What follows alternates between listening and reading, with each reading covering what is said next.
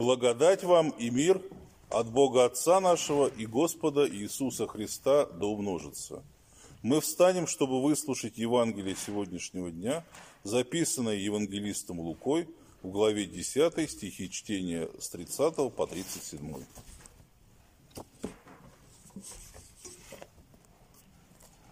На это сказал Иисус, некоторый человек шел из Иерусалима в Иерихон и попался разбойникам, которые сняли с него одежду, изранили его и ушли, оставив его едва живым. По случаю один священник шел тою дорогою и, увидев его, прошел мимо. Также и левит, быв на том месте, подошел, посмотрел и прошел мимо. Самарянин же, Некто, проезжая, нашел на него и, увидев его, жалился, и, подойдя, перевязал ему раны, возливая масло и вино, и, посадив его на своего осла, привез его в гостиницу и позаботился о нем. А на другой день, отъезжая, вынул два динария, дал содержателю гостиницы и сказал ему, «Позаботься о нем, и если издержишь что более, я, когда возвращусь, отдам тебе». Кто из этих троих, думаешь ты, был ближний попавшемуся разбойнику. Он сказал, оказавший ему милость. Тогда Иисус сказал ему, иди и ты поступай так же. Аминь. Это было Святое Евангелие. Слава тебе, Христос. Присаживайтесь, пожалуйста. Для того, чтобы постичь всю глубину этой евангельской притчи, прежде всего необходимо понять, почему именно самарянин – в ней приведен в качестве примера подлинной доброты и сострадания. Что вообще представляла из себя Самария того времени, 2000 лет? И кем были самаряне для иудеев? Город Самария был построен царем Амврием, по-иному он назывался Омрий, около 923 года до Рождества Христова. В третьей книге царств об этом говорится так. Царь Израиля Омри выкупил гору у человека по имени Шемер и дал два таланта серебра. Построил на ней город Самария и сделал его царской резиденцией, столицей Израиля. В те времена Израиля как единого государства уже не существовало. После смерти царя Соломона в 931 году до Рождества Христова в результате весьма неудачной внутренней политики, которую проводил его сын Раваам, Израиль разделился на два отдельных царства. Северное царство стало называться Израилем, это была основная часть, она состояла из десяти колен. Южное царство Иудея. Так вот сейчас речь идет о Северном царстве. В 722 году до нашей эры Израиль был захвачен ассирийцами. Они изгнали израильтян а на их месте пересели, ну, поселили переселенцев из других регионов Ассирийской империи. В основном это и Месопотамия, и Сирия. Эти поселенцы стали называться самарянами, в настоящее время самаритяне. Таким образом, самаряне – это народ, возникший в результате этнического смешения евреев, населявших Северное, то есть Израильское царство, с переселенцами из разных областей Ассирийской империи, которые населили города Самарии после того, как коренное население, израильтяне, были уведены в плен.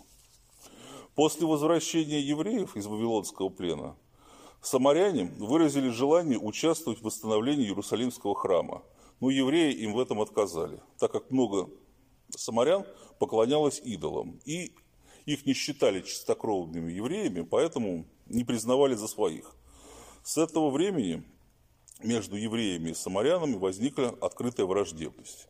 Иудеи считали самарян неполноценными как в физическом, так и в духовном плане. С самарянами нельзя было даже разделить хлеб или попросить у них воды. Подобные примеры мы встречаем в Евангелии. Назвать кого-либо из евреев самарянином считалось тяжким оскорблением в то время. Мы также, это проиллюстрировано в Евангелии.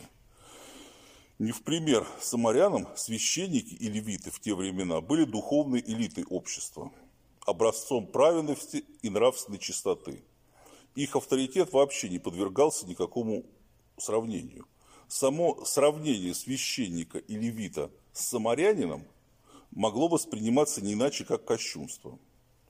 Проводя параллели с нашим временем, это все равно, что сравнить героя какого-то очень заслуженного человека – с каким-нибудь хулиганом или злодеем.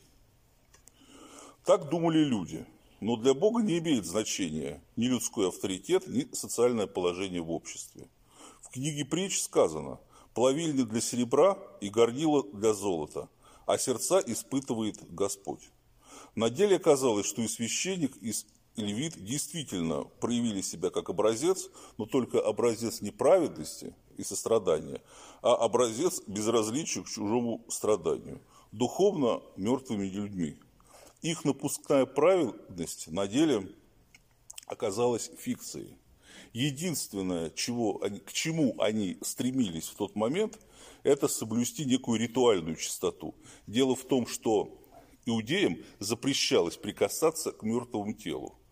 И в этом они дошли до такого абсурда, что боясь, боялись подойти к человеку, думая, что он мертвый. Вдруг он окажется мертвым, а я подойду и окажусь ритуально нечистым. Тогда я не могу служить в храме и, так далее. А то, что он, может быть, был без сознания и нуждался в элементарной помощи, вот на этот момент это их не заботило.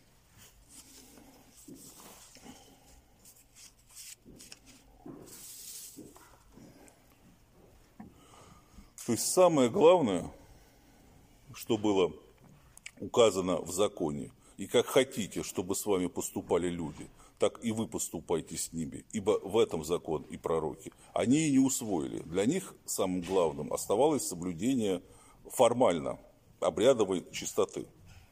А самарянин наоборот, хоть и жил там, где вместо Бога большинство поклонялось идолам, этот экзамен выдержал поскольку Божий закон был написан в его сердце, и его поступки продиктованы его совестью, а у священника и левита закон был написан лишь на их воскрилиях.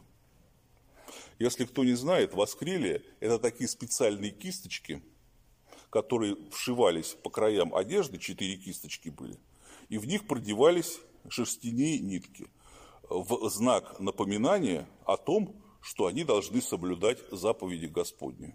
То есть на, на одежде кисточки у них остались, а вот в душе, видимо, нет. Ну давайте вернемся в наши дни. Надо признать, что в повседневной жизни люди чаще всего спокойно проходят мимо чужой беды. Тем, кто находится за пределами нашего круга общения, мы редко помогаем. Совсем другое дело наши друзья, коллеги, родные – близкие. Им мы сразу все помогаем, ведь от них во многом зависит устройство нашей собственной жизни. Разумеется, в ответ мы рассчитываем на помощь с их стороны тогда, когда нам это будет необходимо. Если подобная ситуация вам не знакома, я за вас очень рад. Возможно, вы люди добродетельные и праведные. Если же нет, я опять же за вас рад, потому что осознание собственного греха – это первый путь на пути к покаянию. Надо в следующий раз просто, когда представится возможность помочь человеку, который ну, не напрямую не связан с нашей жизнью, надо просто вспомнить вот эту вот притчу и посмотреть, э, с кого ты берешь пример, с самарянина или вот с этого священника или левита. И самое главное, почувствовать слова Иисуса Христа. Когда делаешь обед или ужин, не зови друзей твоих, ни братьев твоих, ни родственников твоих, ни соседей богатых, чтобы и они тебя, когда не позвали, не получил ты воздаяние. Но когда делаешь пир, зови нищих, увечных, храпых, слепых, и блажен будешь, что они не могут воздать тебе, имо воздастся тебе в воскресение праведных. Помогая попавшему в беду юноше, Самарянин не рассчитывал на ответный шаг с его стороны. Возможно, я говорю возможно, потому что напрямую в Евангелии об этом не сказано ни слова. Этот самарянин, живя далеко не в самое спокойное время и не в самом спокойном месте, сам когда-то был жертвой такого же нападения. Рядом с ним тоже проходили люди, но никто ему никакой помощи не оказал. Но с Божьей помощью он как-то выжил и через какое-то время, увидев другого человека, попавшего в беду, вспомнил себя. И боль этого человека воспринял как свою собственную боль, которую он когда-то испытал. И вот в этот момент он уже не мог пройти мимо него просто так. И стал ему помогать. Почему бы в наше время не посмотреть на это такими же глазами? Ведь мы сами часто сталкиваемся с самыми различными трудностями, которые с огромным трудом приходится преодолевать. И когда мы видим другого человека, просто постарайтесь представить себя на его месте. Возможно, я говорю какие-то банальные вещи, но тем не менее это так. Если мы вспомним собственные переживания, собственные страдания, когда выйдем страдания ближнего, нам проще будет осознать необходимость для его помощи. В заключение я хотел бы привести слова апостола Павла, записанные в 20 главе книги «Деяния апостолов». «Во всем показал я вам, что так трудясь, надобно поддерживать слабых и памятовать слова Господа Иисуса, ибо Он сам сказал, блажение давать, нежели принимать. И мир Божий, который превыше всякого ума, соблюдет сердца ваши и помышления во Христе Иисусе. Аминь.